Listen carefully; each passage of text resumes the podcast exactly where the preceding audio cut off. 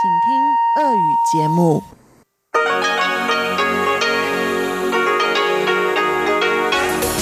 В эфире Международное радио Тайваня.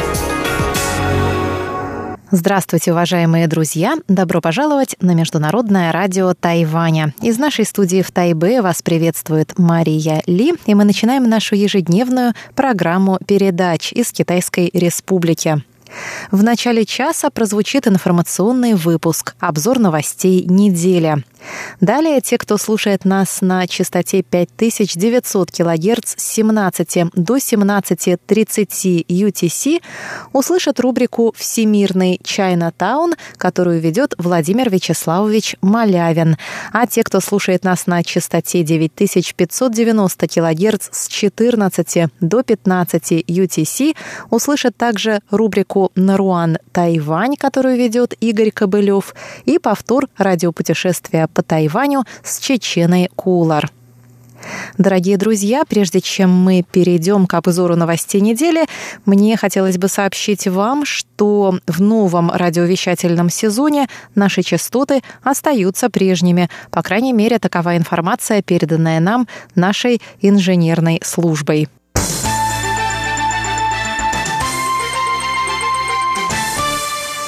Давайте посмотрим, какие важные события происходили на этой неделе. Русская служба Международного радио Тайваня отметила свое 25-летие праздничным чаепитием. Чаепитие состоялось в пятницу, 29 марта. Как было отмечено, 29 марта – это день рождения русской службы по тайбэйскому времени. Передачи русской службы Международного радио Тайваня, тогда это был «Голос свободного Китая», вышли в эфир 28 марта 1994 года в 20 05 по московскому времени или в час ночи уже 29 марта по тайбэйскому времени. В числе почетных гостей был глава представительства в Тайбе Московско-Тайбэйской координационной комиссии по экономическому и культурному сотрудничеству Сергей Владимирович Петров. Вот что он сказал в своей приветственной речи. Действительно, очень много уже за плечами. Об этом говорит и профессионализм ваших передач действительно э, интересное, глубокое содержание и, конечно, замечательный э, и, я скажу, очень правильный русский язык. Язык, э, который, между прочим, вот потому что я слышал и читал, не хуже, а может быть лучше некоторых средств массовой информации в России.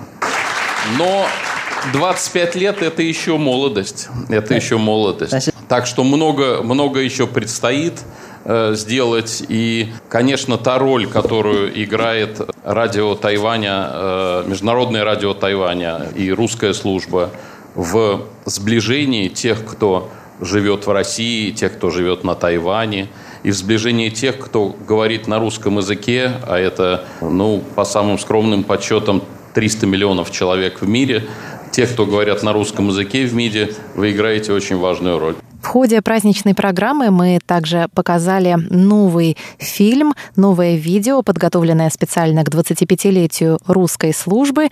И сейчас вы это видео уже можете увидеть в наших социальных сетях, на наших страницах и в YouTube. А более подробно о праздновании мы расскажем в нашем воскресном шоу.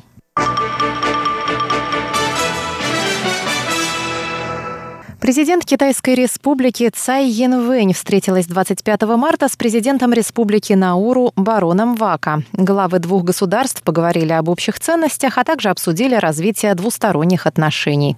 Барон Вака подчеркнул, что Науру поддерживает участие Тайваня в международных мероприятиях, а также в деятельности международных организаций. Он сказал, что Науру не допустит, чтобы кто-то остался в стороне. Президент Тайваня, в свою очередь, отметила, что Вака остается преданным другом Тайваня на протяжении долгого времени. Президент Науру неоднократно заявлял о своей позиции на площадках международных собраний, в частности, на форуме стран Тихоокеанского региона. Цай Янвэнь вручила барону Вака орден сверкающего нефрита в качестве награды за его заслуги в развитии отношений Науру и Тайваня. Тайвань и Науру – части огромного Тихоокеанского региона. Мы разделяем схожие ценности и выступаем за устойчивое развитие во благо сохранения морской экосистемы. Это первоочередная задача моей поездки по странам-союзницам, добавила Цай.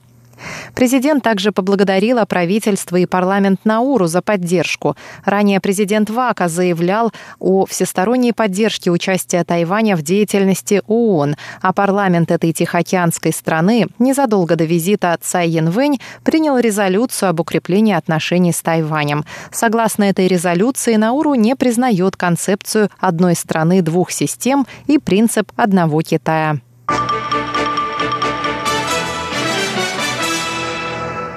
135 рабочих мигрантов из Филиппин и Индонезии организовали 24 марта акцию в здании Тайбэйского вокзала, главного транспортного узла тайваньской столицы. Мигранты потребовали улучшения условий работы и прекращения жестокости на рабочем месте по отношению к рабочим женщинам. По мнению одного из организаторов, главы организации Migrant Taiwan условия работы женщин на острове не изменились к лучшему. По ее словам, иностранные домработницы получают зарплату в 17 тысяч новых тайваньских долларов. Это где-то 550 долларов США, которых не хватает на жизнь и поддержку родных в их странах. Кроме того, они подвержены постоянным переработкам, устным и физическим издевательствам. Некоторые стали жертвами сексуальных домогательств обязательств. Организаторы акции потребовали, чтобы права иностранных домработниц регулировались основным законом о труде, а также покрытие страховых и медицинских расходов. Другим требованием мигрантов стал контроль над брокерами, которые нередко обманывают соискателей работы. В настоящее время на Тайване работают 700 тысяч иностранных рабочих, из которых 380 тысяч – женщины. Более 90% из них трудоустроены в семьях помощниками по хозяйству.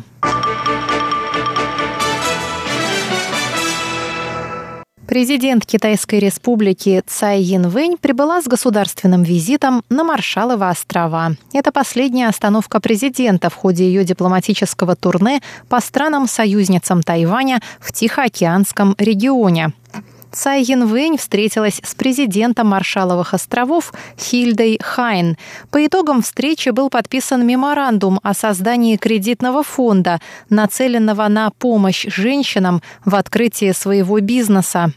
Тайвань и Маршалловы острова предоставят фонду по миллиону американских долларов. Президент Тайваня также посетила форум женщин-лидеров, организованный правительством Маршаловых островов. На форуме обсуждались проблемы гендерного равенства и борьбы за права женщин. По словам Цай, цель ее визита – развитие международного сотрудничества и улучшение имиджа Тайваня на международной арене. В среду президент Цай Янвэнь и сопровождающая ее делегация покинут Маршаловы острова. На обратном пути Цай сделает транзитную остановку на Гавайских островах.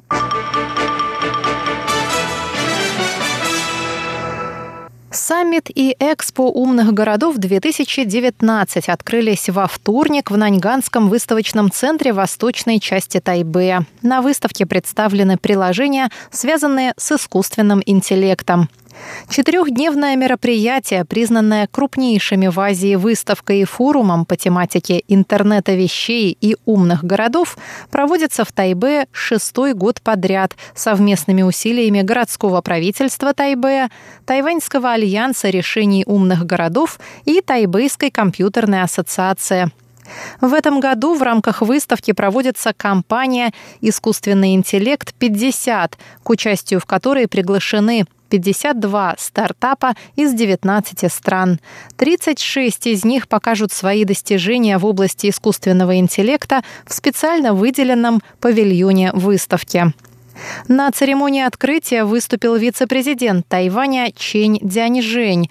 Он сказал, что Тайвань играет важную роль в развитии концепции умных городов и готов делиться с миром своими достижениями по улучшению жизни людей. В выставке принимают участие 337 компаний. Связанные с нею мероприятия посетят 128 мэров и представителей 45 стран мира. На выставке открыты павильоны Японии, Южной Кореи, Малайзии, Великобритании, Германии, Чехии, Канады, Австралии и Испании.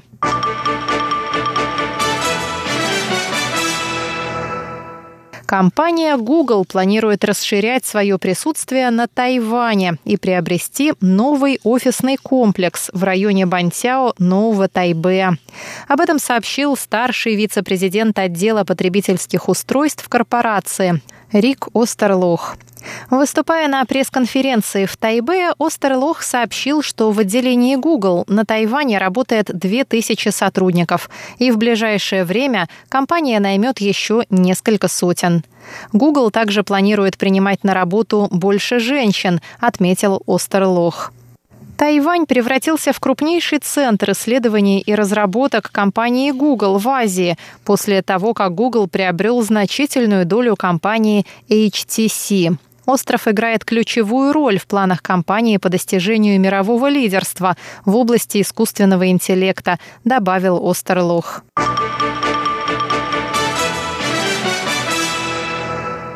На Тайване самый низкий во всем мире уровень рождаемости. Средний коэффициент рождаемости на острове составляет 1,218 тысячных, согласно опубликованному недавно обзору народонаселения мира. Более того, по данным тайваньского правительства, эта цифра завышена. В докладе об уровне рождаемости в разных странах в 2019 году Тайвань находится в конце списка, состоящего из 200 стран. В конце списка также оказались Молдова, коэффициент 1,23, Португалия с коэффициентом 1,26 и Польша 1,29. Согласно информации, обнародованной Тайваньским советом национального развития, указанный в докладе коэффициент завышен. По статистике тайваньского правительства, суммарный коэффициент рождаемости на Тайване составляет лишь 1,6, но при этом он не является самым низким в мире. В Южной Корее этот показатель в прошлом году составил 0,98. Правительство Тайваня поставило целью добиться увеличения суммарного коэффициента рождаемости до 1,4 к 2030 году. В настоящее время население Тайваня составляет около 23 миллионов 760 тысяч человек. По этому показателю страна находится на 56-м месте в мире. Средний возраст на острове составляет 40,7 лет.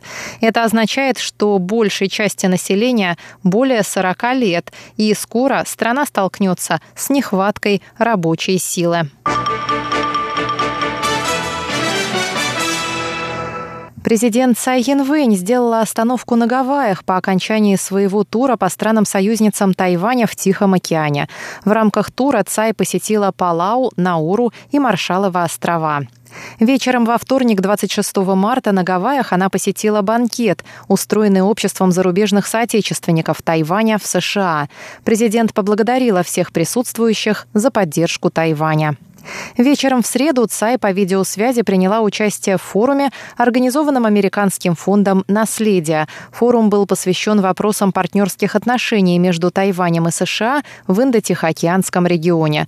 Президент выступила с речью о роли Тайваня и его вкладе в развитие региона.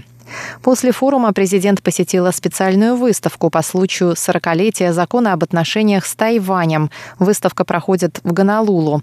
Закон об отношениях с Тайванем регулирует связи между Тайванем и США в отсутствие дипломатических отношений.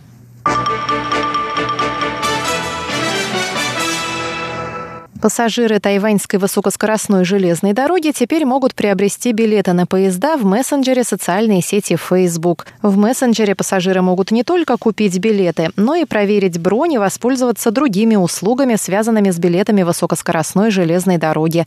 Теперь в нем можно уточнить расписание поездов, наличие билетов и приобрести билеты онлайн. Тайваньская высокоскоростная железная дорога начала работу в 2007 году. Она соединяет крупные города Тайваня по западному побережью.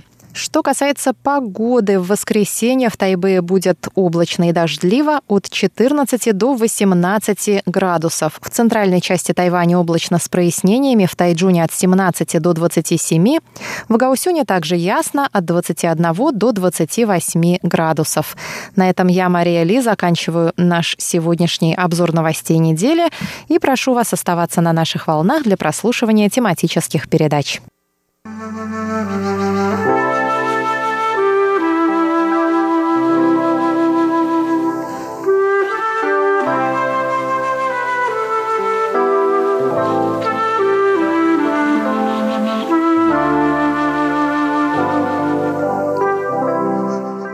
Говорит Международное радио Тайваня. Здравствуйте, дорогие радиослушатели. В эфире передача «Китаеведение. Устная история». У микрофона Владимир Малявин. Сегодня, дорогие друзья, я хотел бы вернуться к одной из постоянных тем нашей передачи, а именно к истории русской духовной миссии в Пекине, деятельность которой ознаменовала начало – систематического и во многих отношениях действительно научного изучения Китая в России. Это тоже очень важная страница, очень важный этап российского китаеведения, хотя, конечно, он не может быть нам представлен в устном виде. Я лишь расскажу вам об э, некоторых эпизодах этой истории – в предыдущих передачах этого цикла речь шла о самом э, начальном этапе существования русской духовной миссии в Пекине. Вы помните, что она была создана после того, как китайский император разрешил э, российскому правительству направить в Пекин священника и э, его помощников для него, для того, чтобы они могли как принято говорить в православной традиции, духовно окармливать казаков-албазинцев, попавших в Пекин в 80-е годы 17-го столетия э, в целом. И вот с, с тех пор, а именно с начала 18-го столетия, бессменно русские священники э, проживали в Пекине и одновременно занимались, конечно, э, изучением Китая. В прошлой передаче я остановился на инструкциях, которые были даны э, в начале 18 столетия российским э, священникам, возглавлявшим эту миссию в Пекине в них э, говорилось о том, чтобы русские священники не вмешивались в политическую и общественную жизнь Китая, вели себя в данном случае как настоящие иностранцы в Китае, но разъясняли китайцам и своей пастве, прежде всего албазинцам, конечно, которые уже в значительной мере к тому времени, я думаю, окитаились, основные положения православного учения. Кстати сказать, э, московские власти не настаивали и а отчасти даже и прямо запрещали миссионерскую деятельность Э, духовной миссии в Китае во избежание недоразумений и запрета, который очень мог последовать, если бы э, возникли какие-то коллизии и недоразумения на этой почве.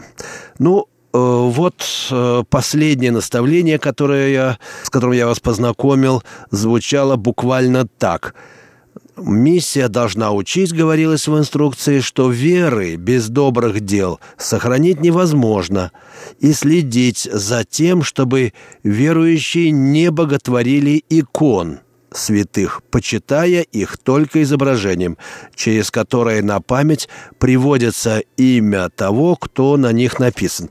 То есть церковные власти отчетливо напоминали своим э, верующим, что есть разница между почитанием икон, икон и культом в собственном смысле слова.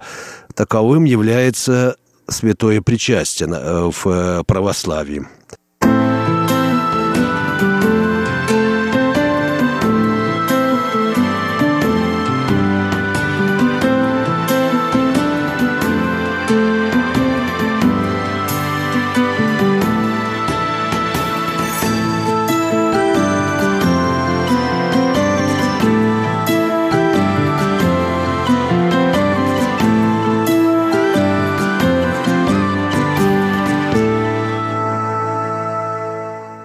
Вы слушаете передачу «Китаеведение. Устная история» Международного радио Тайваня. Ведет передачу Владимир Малявин. Ну, а теперь э, посмотрим, что говорилось в э, э, инструкциях э, российским священникам в Пекине далее. В развитии темы развлечения православной и китайской религиозной практики инструкция требовала при праздновании в пекинской церкви духовной миссии, это была Сретенская церковь, как вы помните, пояснять его православный смысл, чтобы собравшиеся в храме, я цитирую далее, не возомнили того, что то празднуется тому же, чему и китайцы того месяца по своему обыкновению и вере празднуют. Конец цитаты. Священникам миссии было наказано на китайские пиршества не ходить, избегать пьянства, ссор, драки, э, невежливого поведения, бесчинств и кощунств. Цитирую. Когда же случится выйти кому в город, то по улицам шли чинно и порядочно, от сторонних дел уклонялись и без причины нигде не останавливались. Конец цитаты.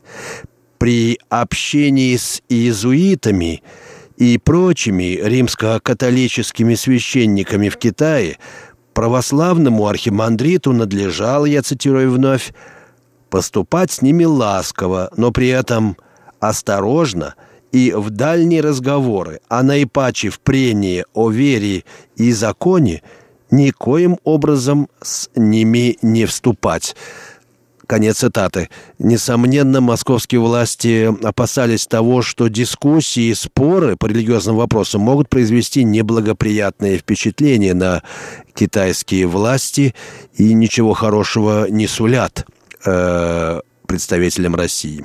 Хочу напомнить, что к тому времени католические миссионеры в Китае уже изрядно растеряли свой авторитет при императорском дворе вследствие спора о том, позволительно ли обращенным веру китайцам поклоняться Конфуцию и предкам. Иезуиты, по примеру Маттео Риччи, относились к этой практике снисходительно, утверждая, что это исключительно светские церемонии. И тем не менее, в начале XVIII столетия Ватикан запретил китайским католикам участвовать в ритуалах, которые фактически служили опорой всей китайской системы власти и организации общества. Это на самом деле был очень большой удар по христианству в Китае. Император Канси был очень разочарован таким решением, которое бросало вызов устоям всей китайской культуры. Он повелел выдать разрешение на деятельность в Китае лишь тем миссионерам, которые не выступали против китайских обычаев. И вот начался так в то время закат католичества в э, Китае, теперь уже фактически окончательно и до э, второй половины XIX столетия. Сменивший Канси на престоле манчжурской династии Цин император Юн Джен – в конце 1723 года запретил проповедь католицизма по всей стране. Всем западным миссионерам, за исключением занятых на службе при дворе, было предписано возвращаться домой.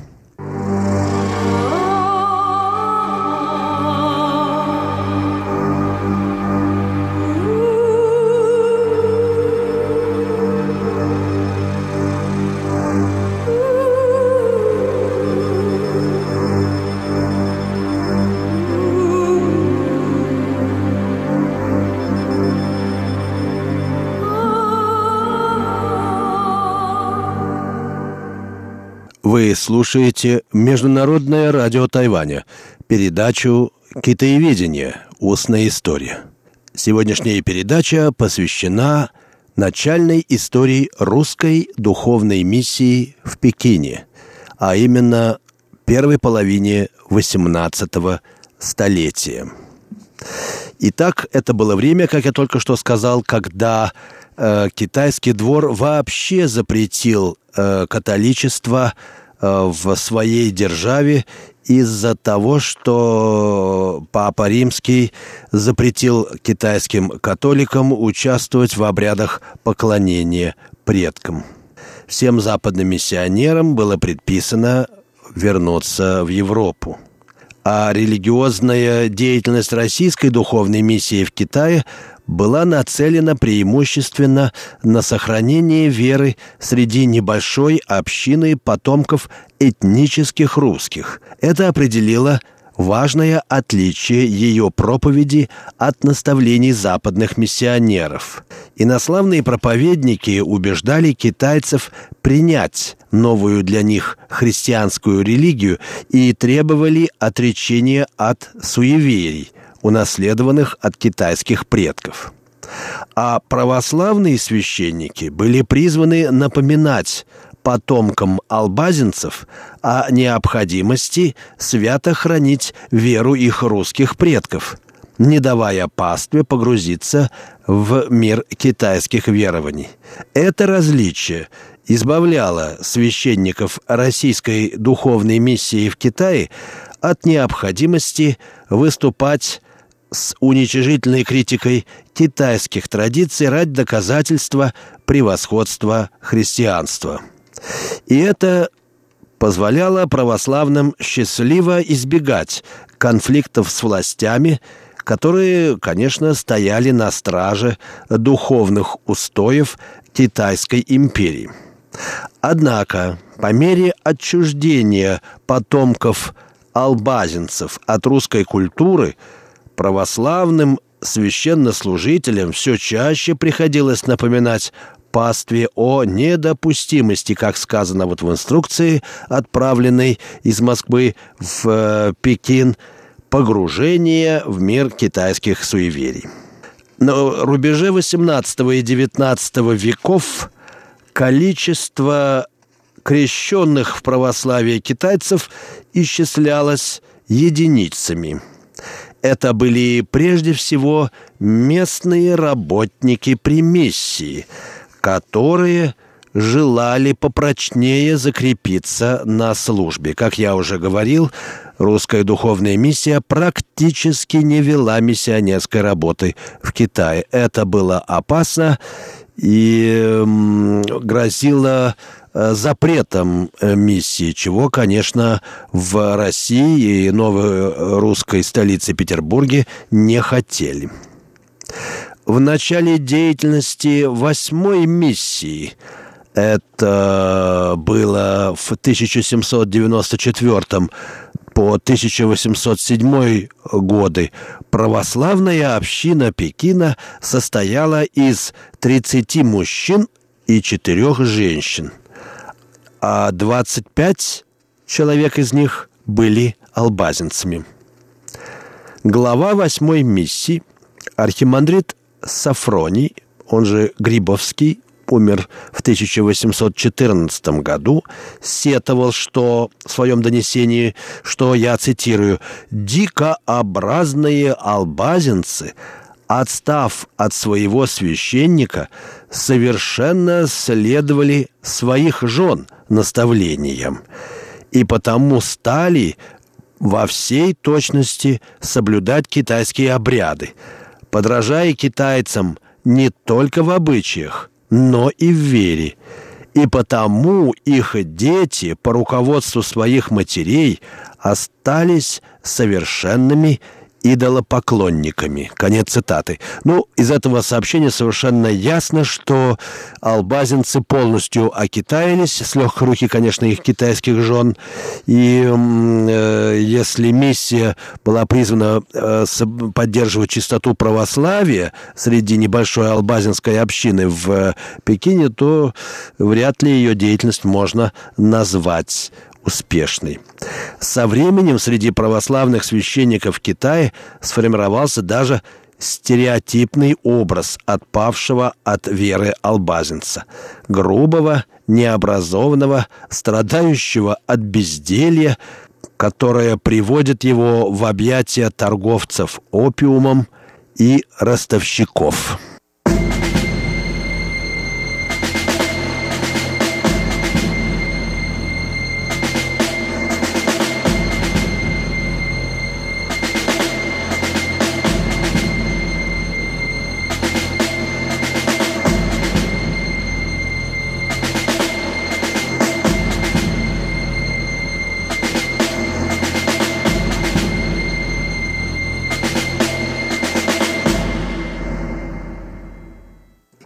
Вы слушаете передачу «Китаеведение. Устная история» Международного радио Тайваня.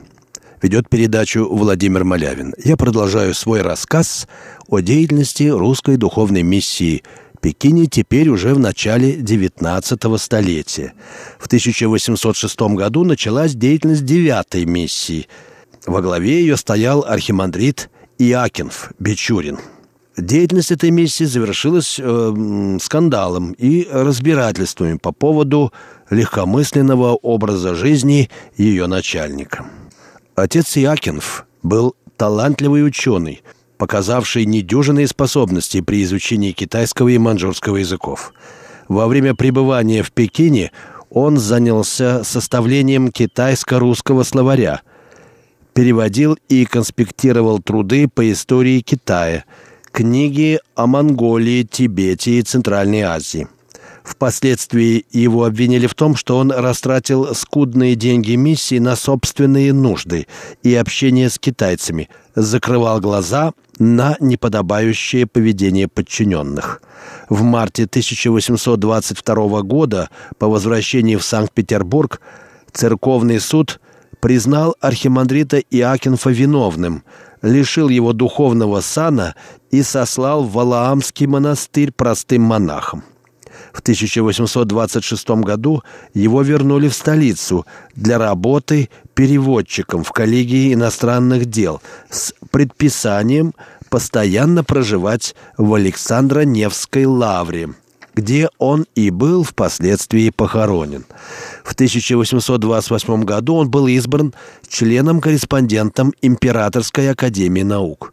До своей кончины в 1853 году монах Иакинф на основе собранных в Китае первоисточников создал десятки важных исследований и переводов, которые стали классикой российского китаеведения XIX века и во многом опередили работы европейских ученых того времени.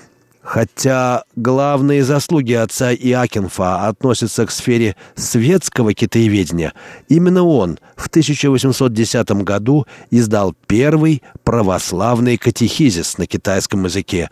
Эта работа не была самостоятельной, в ее основу положен католический катехизис, который был создан в XVIII веке иезуитским миссионером.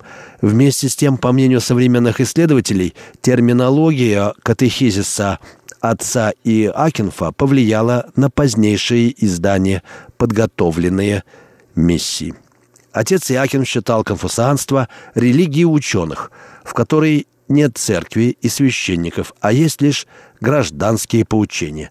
Он полагал, что китайские представления о небе или Боге относятся к этому миру в традиционном мировоззрении китайцев. Бог сливается с мирозданием и его естественными законами. К такому мироустройству принадлежат и совершенно мудрые люди, которых почитают в конфуцианстве. Отец Иакин вписал о них так. Они по внутреннему сознанию неизменно соблюдают в поступках середину, в распоряжениях прямоту, в намерениях любовь, в предприятиях справедливость. Сия суть святые, которые, сохраняя первобытную чистоту души неповрежденной, составляют единое естество с небом. Они суть самое небо, самый закон естественный. Небо не спосылает сих святых на землю, дабы а не людям, уклоняющимся от законом, своим примером и учением, показали путь. Отец Иаконов утверждал, что эти люди могут достичь такого нравственного совершенства, что вообще не грешат.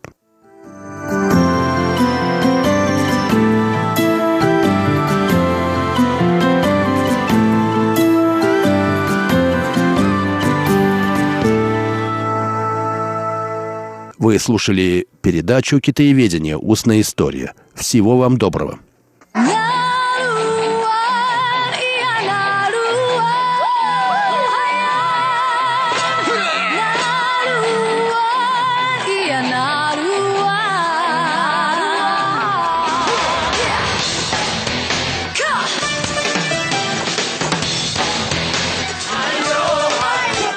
Добрый вечер, дорогие радиослушатели. В эфире передача «Нуруань Тайвань» и с вами ее ведущий Игорь Кобылев. Как вы, наверное, знаете, позавчера было 25-летие русской службы радио Тайваня. Поэтому вместо того, чтобы начинать новый цикл о еще одном коренном народе Тайваня, я хочу вернуться к народу Пуюма, о которой мы уже делали передачу пару месяцев назад – Дело в том, что тогда я упустил из вида очень известного певца пуимского происхождения, выступающего под именем Сан Пуй. И в сегодняшнем выпуске, нашем первом выпуске, э, в этом 26-м году нашей службы, я хотел бы восполнить эту погрешность э, и посвятить этот выпуск этому певцу. Если вы помните, Пуюма — это небольшая этническая группа тайваньских аборигенов, насчитывающая всего 14 тысяч человек, однако известная благодаря своим так называемым лунным монолитам, огромными глыбами, в которых проделаны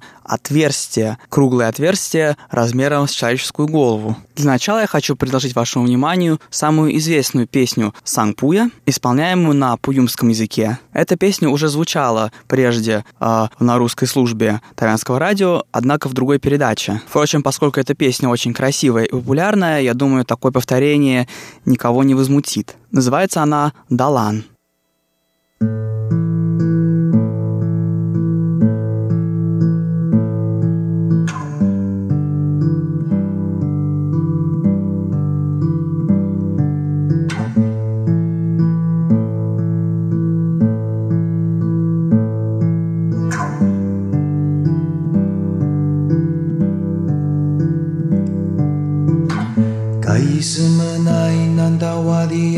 kai umadu oh, oh, oh. umadu kana kadi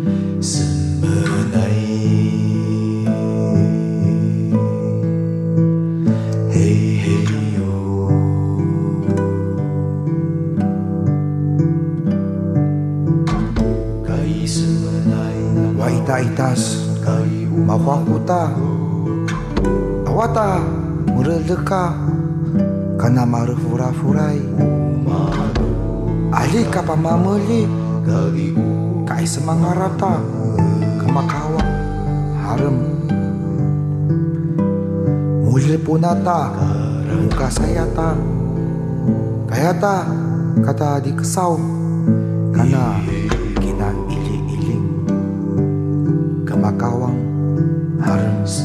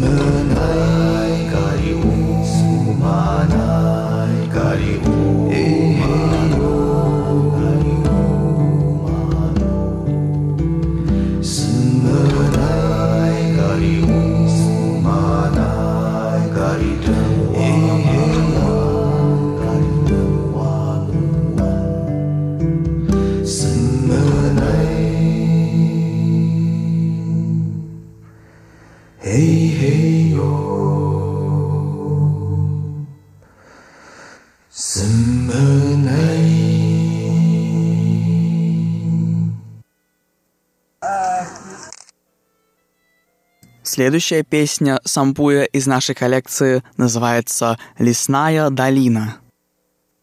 Да,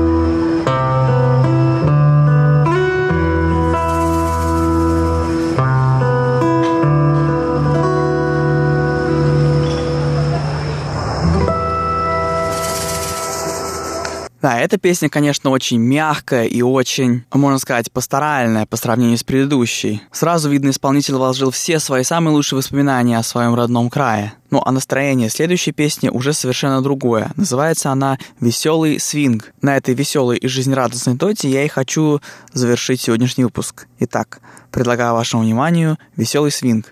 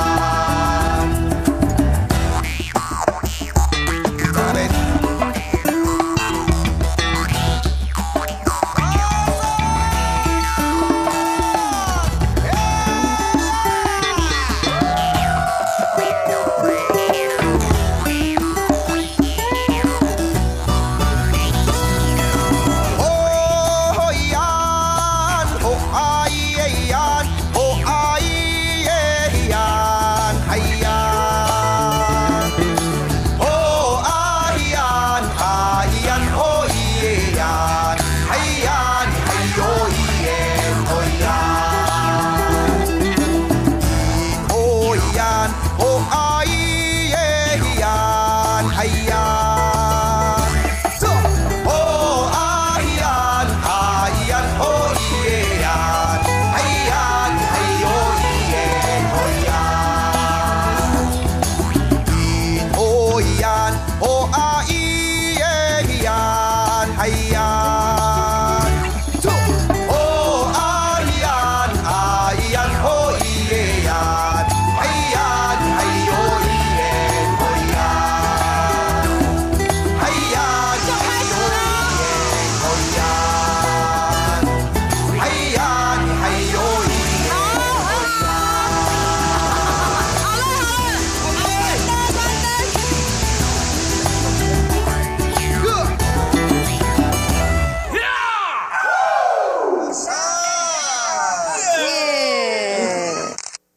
И на этом наш сегодняшний выпуск подошел к концу. Спасибо большое, что оставались с нами на волнах Международного радио Тайваня. Это была передача «Наруань Тайвань», и с вами был ее ведущий Игорь Кобылев. Всего доброго, и, как всегда, до встречи на следующей неделе. Радио путешествие по Тайваню.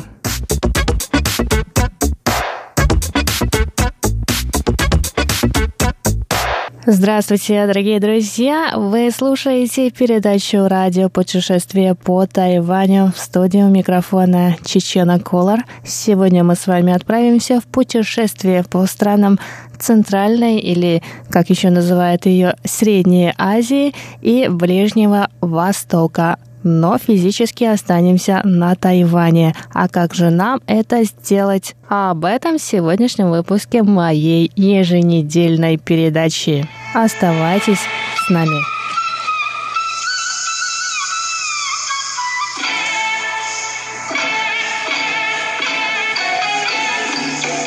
Под эту динамичную мелодию танцевали девочки-танцоры из Узбекистана на празднике Новруз, празднике прихода весны по астрономическому солнечному календарю у иранских и тюркских народов.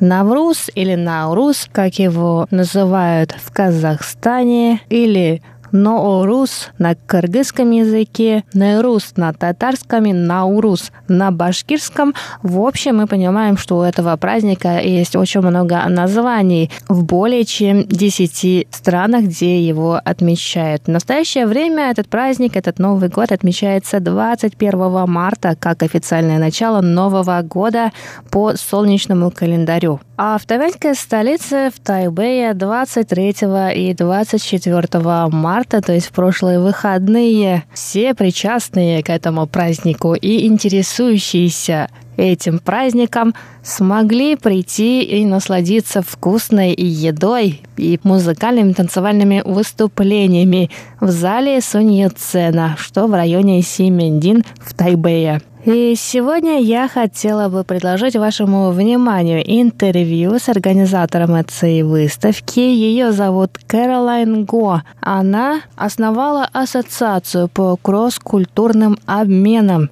тайваньскую ассоциацию, которая занимается культурными обменами со странами Центральной Азии, Ближнего Востока и с некоторыми национальными республиками в России. Помимо Кэролайн, нам А под нами я имею в виду себя и Леонида и Серафиму, наших новых стажеров, стажеров русской службы МРТ. Нам удалось пообщаться и с другими участниками этого мероприятия.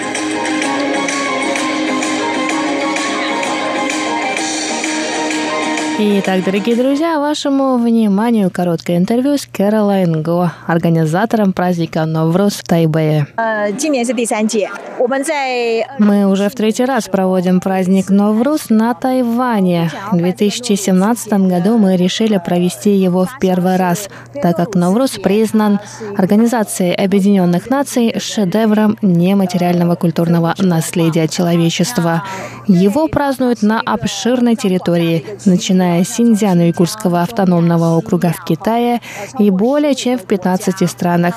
В общей сложности Новрус празднует около 200 миллионов человек во всем мире, поэтому этот праздник – один из важных праздников мировой культуры. Мы все на Тайване отмечаем праздник весны. На Западе – Рождество. В Индии и Таиланде тоже есть свой Новый год. Но про праздник Новрус мало кто знает. Мне кажется, что это мероприятие также и хорошая возможность познакомиться с этими странами, с культурой этих народов. Мы пригласили студентов из стран Центральной Азии, Турции, Ирана, Ирака и России, чтобы вместе в семейной атмосфере отметить этот важный для них праздник. Конечно, мы понимаем, что это мероприятие не такое масштабное. В прошлом году мы впервые провели его здесь, в зале имени Сунья Цена. Когда мы в первый раз собрали студентов из этих стран, они были очень рады видеть своих соотечественников здесь, на Тайване. В этом году, помимо базара, на котором его участники представили кухню и другие элементы их традиционной культуры, мы пригласили музыкантов из Кыргызстана и танцоров из Узбекистана, а также еще одного музыканта, казаха из Монголии. Мы надеемся, что это мероприятие поможет тайваньцам узнать больше о культуре стран, где празднуют Новый год Навруз. Главная цель нашей деятельности — создать некий шелковый путь, основанный на культурных обменах.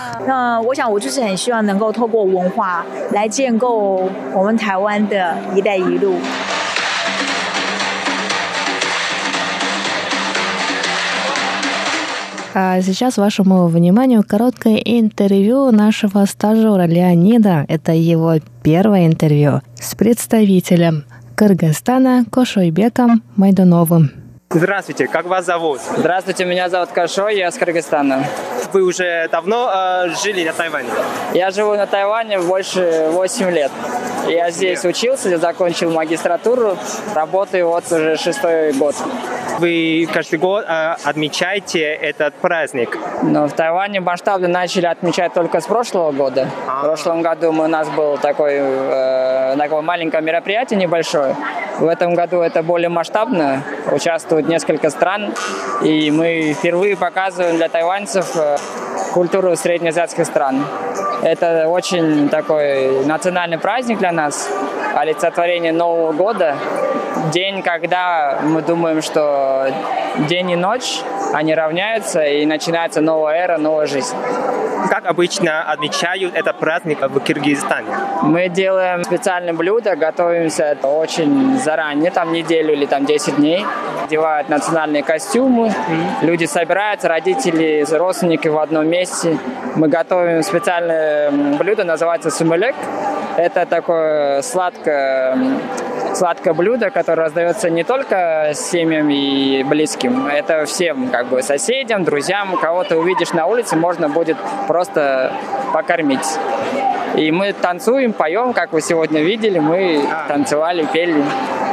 Вы очень хорошо э, танцевали. А вам понравилось танцы? Да, очень нравится. Танцевать еще с нами. Если у меня возможности. Я тебя научу танцевать. Хорошо, спасибо. Да, вам спасибо огромное.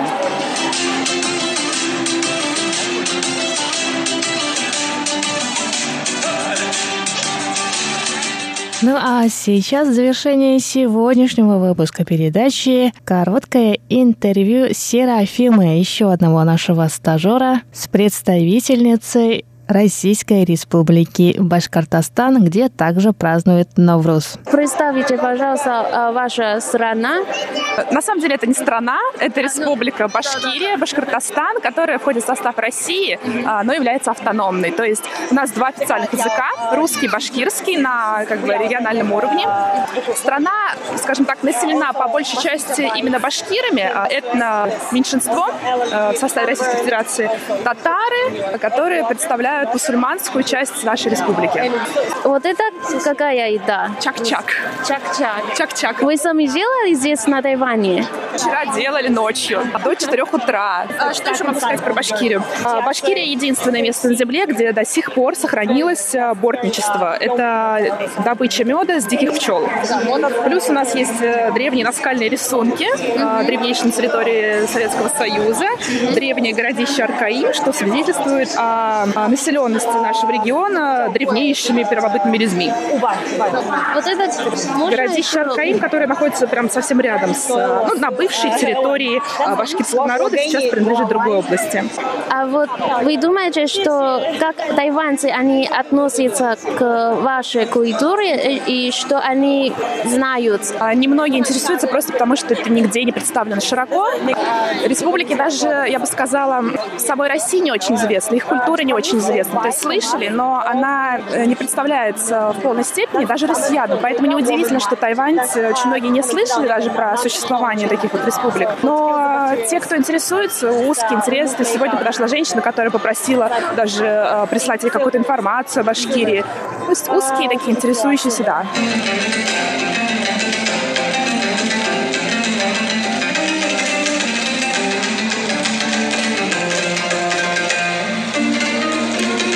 Дорогие друзья, вы только что услышали игру на казахском национальном инструменте домбра Абая Мурата, представителя казахской национальности из Монголии. Ну а интервью с ним и многое другое вы услышите в продолжении рассказа о празднике Новрус на следующей неделе. С вами была Чечена Кулар. До скорых встреч на волнах Международного радио Тайваня.